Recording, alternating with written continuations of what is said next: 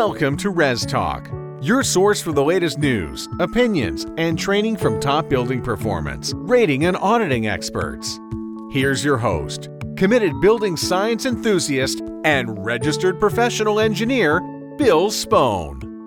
Welcome back to another episode of the Res Talk podcast, where it's our goal here to communicate late-breaking news and thoughtful insights about the broad array of topics in the rapidly expanding world of residential energy ratings to all the stakeholders in the ResNet ecosystem. So whether you're a housing consumer, rater, builder, realtor, or appraiser, you want to hear about the evolving trends in home energy ratings. How do you define sustainable home building? What will sustainable home building look like in twenty twenty-two? Where can you get a handle on data to help drive your decisions in this area? And what are the bold steps you can take? Well, ResTalk is pleased to welcome back Sara Gutterman, co-founder and C E O of Green Builder Media, to give us insights about the state of sustainable building for twenty twenty-two. Sara highlights, however, nearly the last two years, the pandemic has acted like a surprise jolt upon the building industry, and she reflects on how this has changed the landscape. She helps us to understand that in order to create a meaningful impact on climate change, we need to set our sights on full-scale decarbonization of our economy. Reaching net zero emissions across all sectors as boldly and quickly as possible. She also highlights this perfect storm of limited housing inventory, high material cost, labor shortages, which have pushed component building companies into very high demand.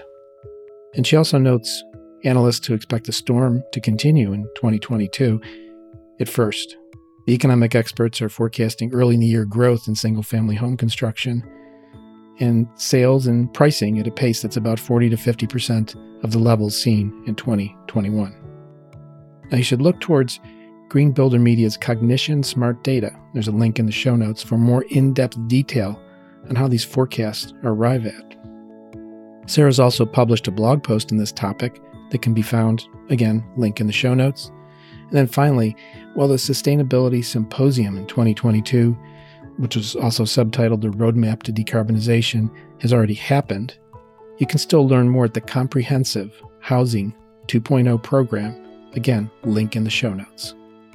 So you got a lot of resources there, but it's really good to listen to the dialogue that Sara has about all these details and data from her perspective on the state of sustainable building twenty twenty-two. Sara, how are you doing today? I'm fine, thank you, Will. How are you? Great. Give the listeners a little background because it's been a while. Tell them a little bit about your background and what you're doing now. Sure. Thank you. I am the co-founder and C E O of Green Builder Media. We are North America's leading media company focused on green building and sustainable living. Prior to founding Green Builder Media, which seems like a lifetime ago, I was in venture capital, and I had the good fortune to be able to participate in the transformation of the organic foods and natural products sector that was in the nineties and early two thousands. And so when I met my co-founder of Green Builder Media, Ron Jones, in two thousand four, we decided to take his already decades of experience in green building and the experience I had in market transformation to form Green Builder Media to do everything that we could to transform the building industry, specifically the housing sector. And our mission and our mantra is to help enhance the sustainability of the built environment. We do that through media, events, Cognition Smart Data, demonstration projects. Oh, I remember the smart data from last time. I always thought that was pretty intriguing. We may get back into that a little bit, but we'll be talking today about the state of sustainable building in twenty twenty-two. I think first off, if you could define what you mean by sustainable building.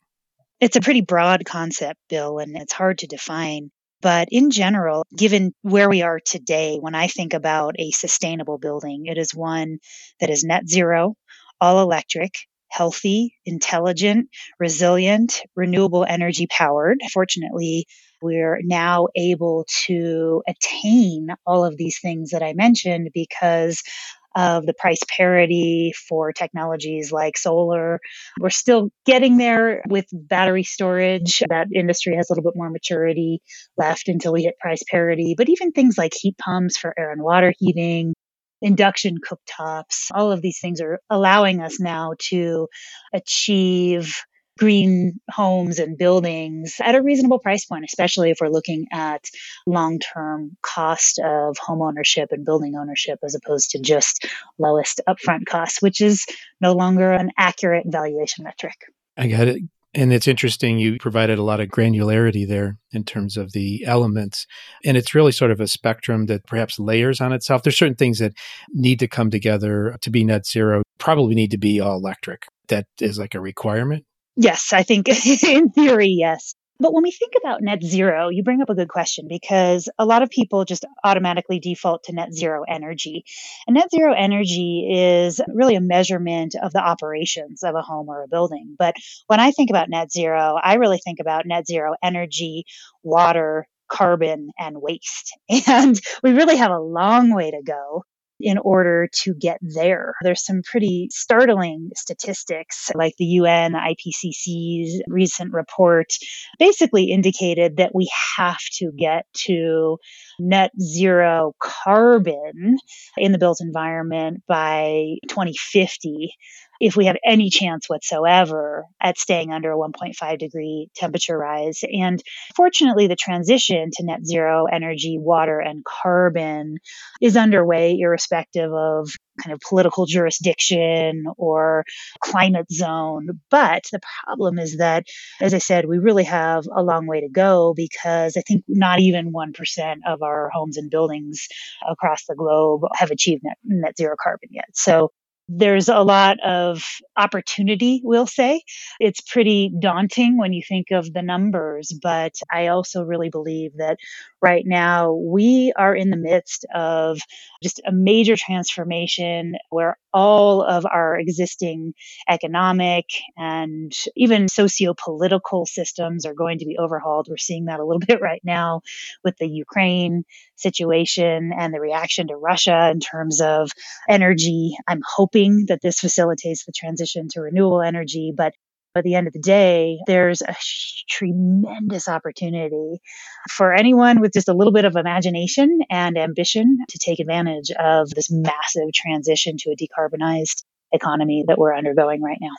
Are there any other signals? You mentioned a couple there. Are there any other signals that come to mind for the being in the midst of transformation? Because sometimes it's hard to see. You look around you and things all look the same, but maybe the frame of reference is moving. Any other signals you see?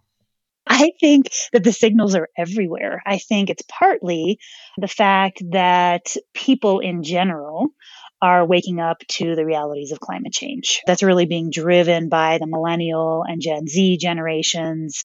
They're not having it. And they're actually really worried. When we survey those audience segments, seventy-five, eighty, ninety percent of them tell us that it's not just that they're aware of climate change, but they're really worried about their future. And they're feeling motivated to act. We're seeing Gen Zs marching every day for some kind of a cause, and we're just seeing them in particular, and millennials as well, really acting, taking action with response to climate and environmental and even social related elements. And then that's pushing through this movement within corporate America and really corporations across the globe. Certainly Europe is ten years ahead of us in terms of environmental, social, and governance strategies, E S G strategies. I was going to ask about that. Yeah. Yeah.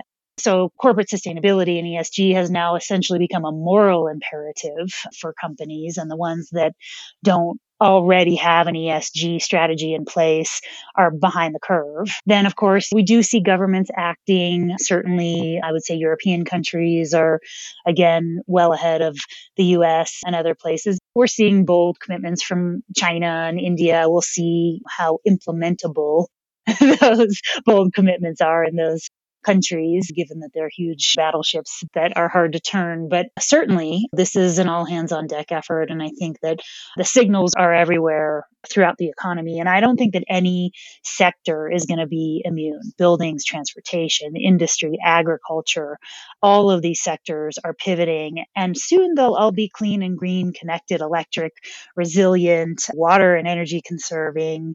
And the nice thing is that everybody wins when that happens, right? We all get to enjoy an economy and a system that is life affirming as opposed to extractive, and that then produces clean air and fresh water and fertile soil and the things that we need in order to remain here on Earth as a species. Right. I noted in some research that you did a sustainability symposium. You hosted one in twenty twenty-one. Thank you for bringing that up. We are hosting our sixth annual sustainability symposium on April twentieth and twenty-first.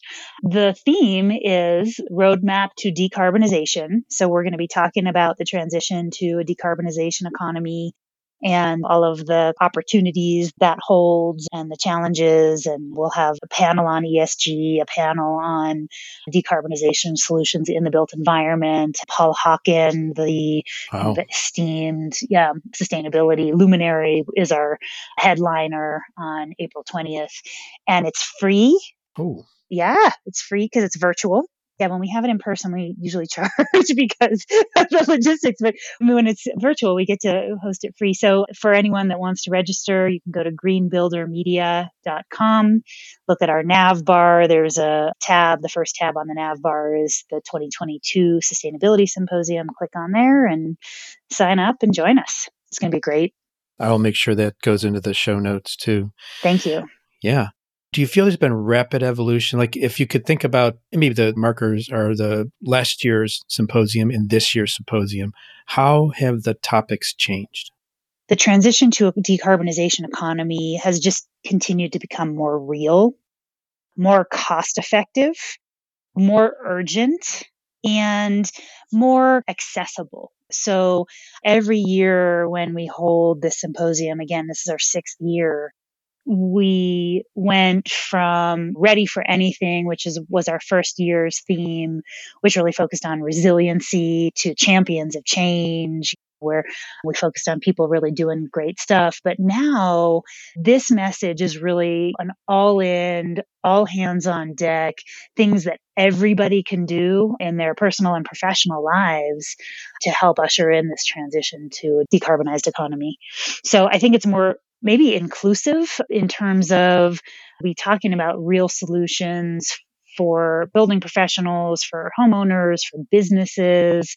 We'll be talking about case studies. We'll be talking about, Paul Hawken will be talking about his concept of regeneration, which is basically helping to facilitate this transition in just one generation, which in geological time is a split second. So every year it just gets more real. When it comes to the, we talked about C O two awareness, net zero, but then there's also been this huge societal thing called a pandemic. How has that overlaid on any of this sustainability issues or topics? I refer to the two thousand eight recession as the best thing that happened to energy efficiency because people became really cognizant of their energy bills. I think in the same way, the pandemic has really helped bring the concept of healthy homes and indoor air quality to the forefront of our national dialogue. So as people have spent more time in their homes, as we've been told that our homes are the safest place for us to be, we're seeing them now more as a sanctuary. So I think that that's, one, helped people understand how they can actually live better in their homes, have a higher quality of life in their homes. And whether that's through things like we've seen a surge in interest in outdoor living spaces or seamless transitions between indoor and outdoor living spaces, certainly a lot of things that people are doing to improve their indoor air quality and the health and general wellness of their homes. But the pandemic has forced people to prioritize. And I think we're going to continue to see that prioritization throughout twenty twenty-two. And over the next couple of years, I think remote working is a great example of that. People understand that they can have a higher quality of life by working from home and not dealing with a commute and traffic and staying within the comforts of their own home. And there's certainly the argument that if people are working from home and not in centralized offices, that increases overall energy use. I'm not totally convinced that that's the case because I think that nets out, and especially as more people now are actually installing solar and even solar plus storage. And making their homes more comfortable too. Exactly. And efficient. Right. And efficiency comes with that. Exactly. So all in all, the pandemic has certainly been devastating and heartbreaking. And do I wish it happened? No. But if we want to search for the silver lining, I do think that It has helped people understand, again, that healthy home. In fact, when we survey our millennial audience, who have now seized the top influencer position in the housing sector, spending more money on buying and remodeling homes than any other age group, they tell us that having a healthy home is now important as a location when making home buying decisions. And that's never happened before, right? We've been surveying our consumer audience for seventeen years. And over the course of the past two years, that response has bubbled to the surface. And that's different. And that's interesting. And that's been the case for about a year and a half, two years now. It wasn't just one outlier survey. It's a constant response that we're getting. I think people are exercising more. I think in general, a lot of people are making healthier lifestyle decisions. And so I do think that there has been a beneficial outcome of the pandemic. I have a concept that I rattle around in my mind sometimes about air is a consumable and should be viewed in as much as we have viewed food as something that goes inside our body. So that what do you think about that in terms of coming from the organic food sector, which you mentioned earlier in the conversation? If you think about the amount of air and water we consume, generally in volume, it's much higher than the amount of food that we consume. And you're absolutely right. We should be treating it as something that we can measure with respect to our own health and well-being.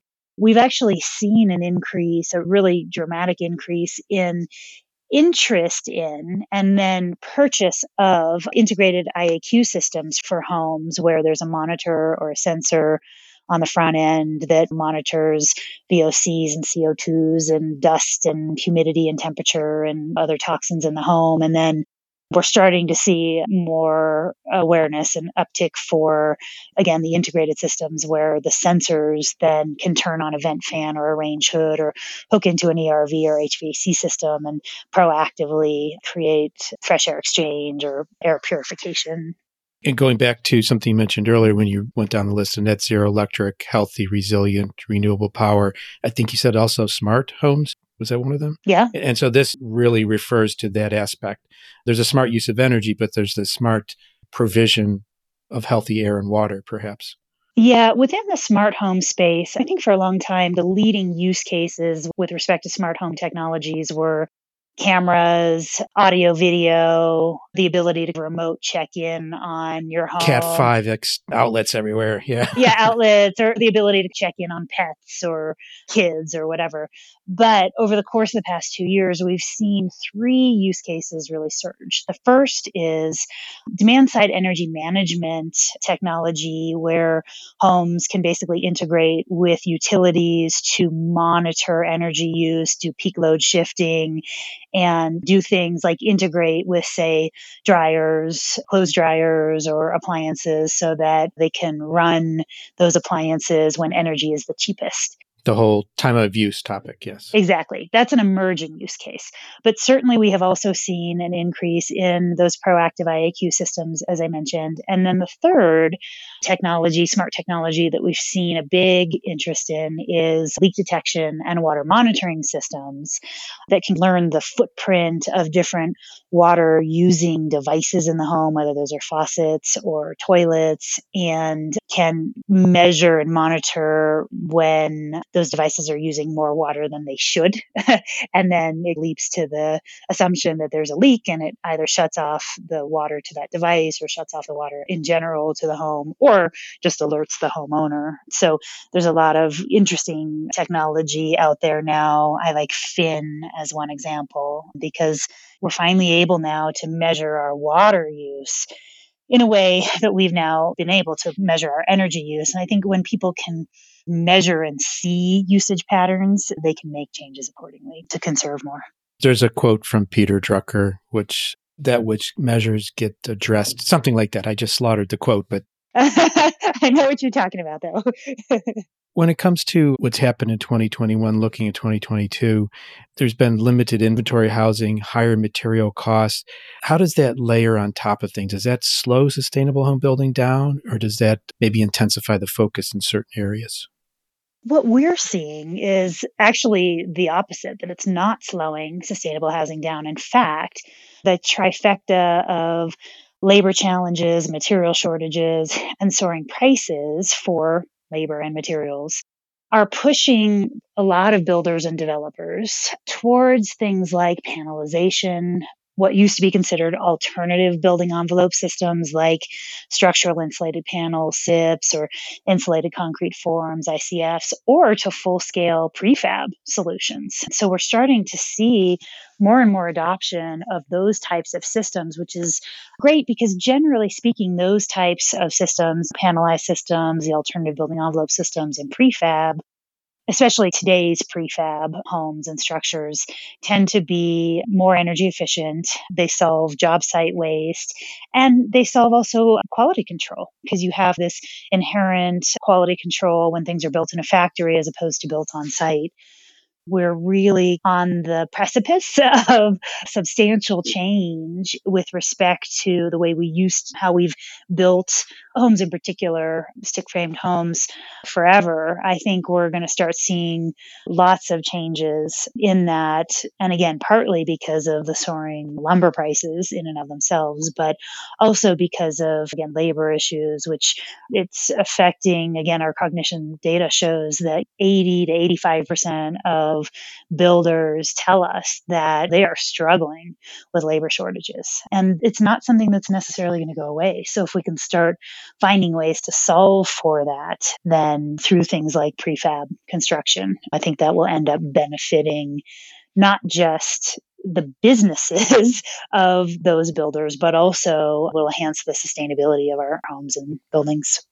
I talk about a little bit on this podcast and the other one I do, Building H V A C Science, about my volumetric modular home. I learned that term recently, and then I can testify to the energy efficiency, quality control, job site, the waste aspects, the labor issues, and also the monitoring that I'm doing to prove this out. I'm totally on board with what you say, but for more of our listeners to learn about this, how can they connect with Green Builder Media? What's the best way? Because this is such rich information. We can't cover it all here. Thank you. So the best way to connect with us is to go to green builder media dot com. And on the top nav bar of our website, there's a tab that says subscribe. And we have our Green Builder magazine, produce that six times a year. We just won Best Trade Publication for the ninth year in a row. So it is chock full of amazing information. But then I also really, really suggest signing up for our Vantage e-newsletter. It's a free weekly e-newsletter. It comes out every Thursday. It's kind of our weekly digest or best of.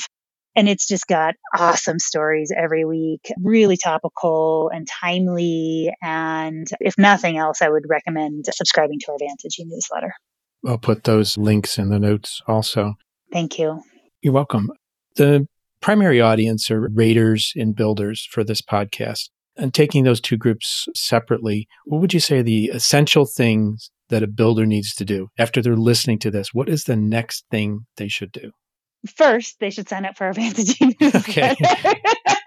Perfect. But I really believe that builders who are not already exploring net zero, all electric, healthy, intelligent, resilient, solar powered homes are already behind the curve. That train has left the station. And so actually, what I would really recommend for builders and raters, if they want to elevate their awareness about this topic, is to explore our Housing two point oh program. We've joined forces with Sam Rashkin, who a lot of raters and builders know. He was the chief architect at the Department of Energy for about thirty years and really considered to be the father of Energy Star and the net zero energy housing program that the D O E has launched. And so he's now working with us on this Housing two point oh program. It's, we have virtual and in-person workshops. We've got action groups. We've co-published a book with Sam. And if people go onto our website at green builder media dot com under the Housing two point oh tab, they can learn more about the program and register. We do have scholarship opportunities available, and there's information on there about getting the discounted scholarship rate. In my opinion, there's really no other training and education program out there like Housing two point oh.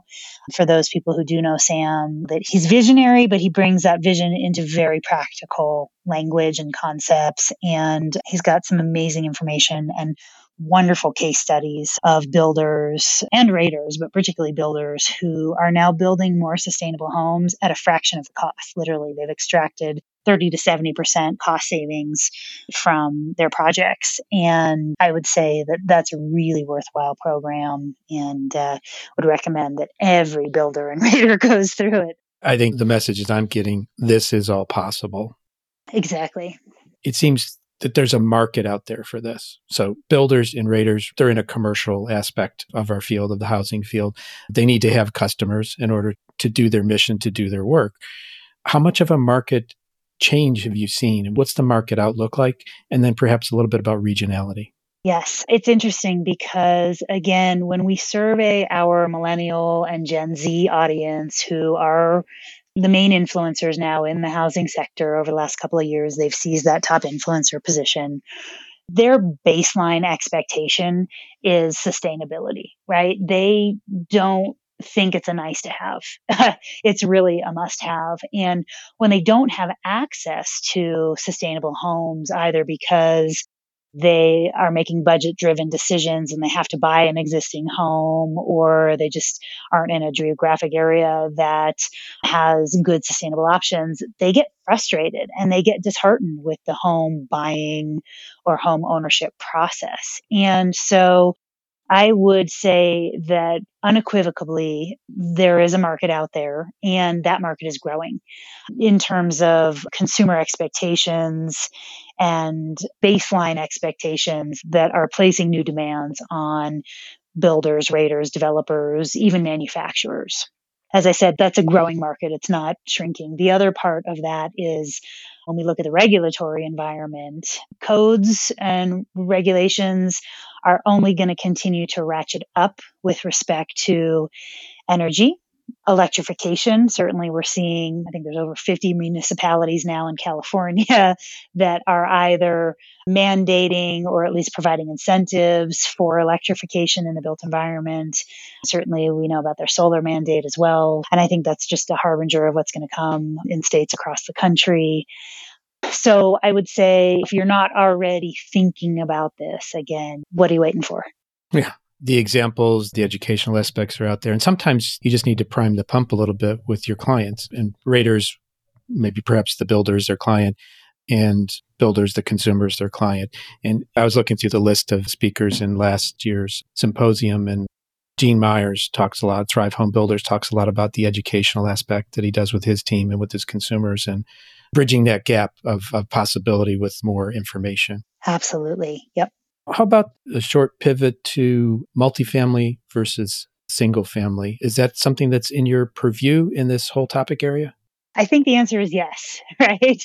We need to continue. There's a clearly we're seeing growth in both sectors. One area where we've seen exponential growth over the last several years is the single family build for rent market, which kind of shows that homeowners and renters are really wanting single family homes. With that said, we need the density of multifamily, and we are seeing a continued growth in that segment as well. So I don't think it's an either or proposition. And I think when we look at sustainable solutions, they're equally as important for both of those segments. One more topic I want to tap is passive house. Where does that fit in the spectrum of your thinking here? Yeah, I love passive house. I'm a huge fan and a huge believer. Some of the passive house requirements are still like battery storage. For example, when you look at passive house rated windows, they are still fairly expensive if you're looking at just upfront cost. But again, I don't think that's a fair way to look at those and really assess the value, because if you say, okay, those passive house rated windows are going to save me X amount in utility bills year over year, I'm going to get a payback in year three, and then anything over that is just gravy. I think that's how we need to start training ourselves to think. But yeah, I think passive house is a great methodology, and anything that helps provide a series of steps and instructions that help us get to a more sustainable built environment is a good thing. So, very good. I'm a data guy, so you just got me on this path here of asking all these questions about data. I'm going to ask one more, and I think we got to wrap it up and give the listeners back their ears. How about the cost of utilities, of the utilities that we commonly experience in a home? Do you have any trend data on that? And what are your commentary on that? So we all know that energy prices right now in particular are soaring. We also know that utility costs can be very volatile and unpredictable, as we saw in Texas. When was it? Last winter, which was, I think, more of an anomaly.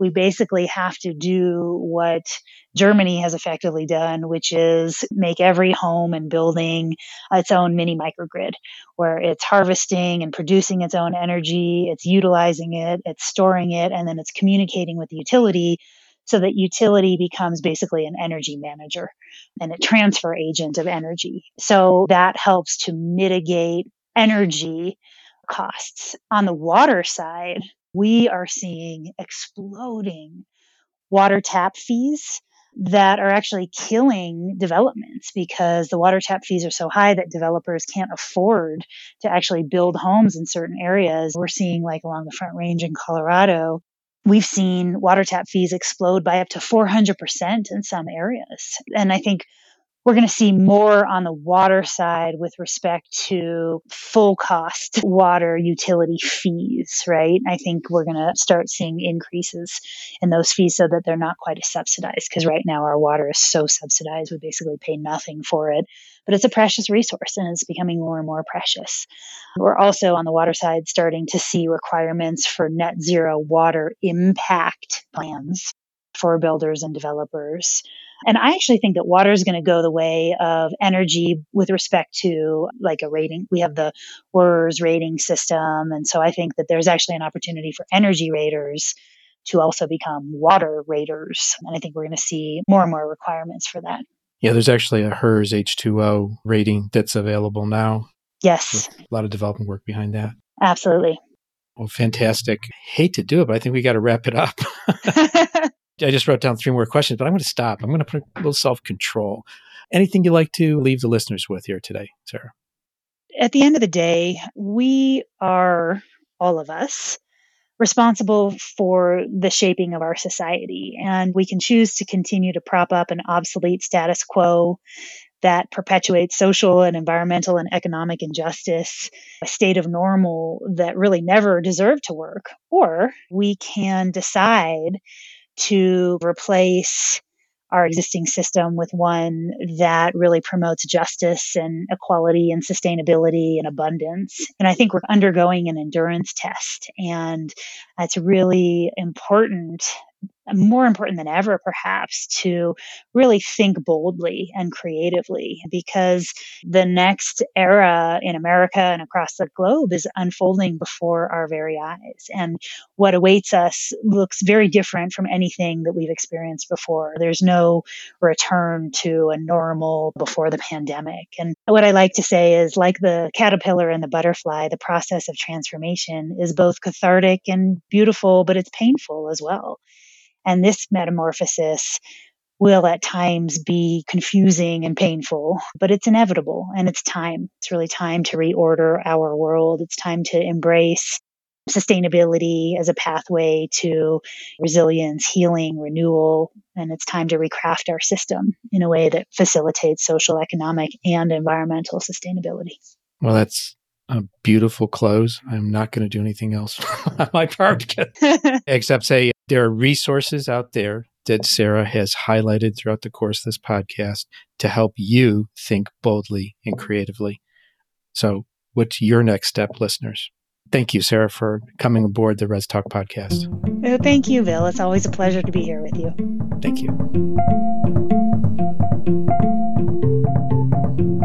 I'd like to thank you for listening to this episode of the Res Talk podcast, where we covered the State of Sustainable Building twenty twenty-two with Sara Gutterman. If you have any questions about this topic or any other topics, please send an email to info at resnet dot u s. And you can also learn more about ResNet from a professional standpoint in the building market at resnet dot u s forward slash professional. Here's a quote for today by Joyce Meyer, who's an American author. Anytime we step boldly to make changes, we take a chance that we might fail. But the only way to get better is to try. If you're not subscribed yet, please consider doing so. And as always, thank you for listening to Res Talk. Take care until next time. Thanks for listening to the Res Talk podcast. This podcast is hosted by Bill Spohn and is a production of ResNet, the Residential Energy Services Network. The best way to listen to this podcast is to subscribe on an iPhone using the podcast app or on an Android device by downloading the Stitcher app and searching for Res Talk. If you are willing, a review on iTunes or the podcast app will help others find the show and would be very much appreciated. We look forward to talking again soon on Res Talk.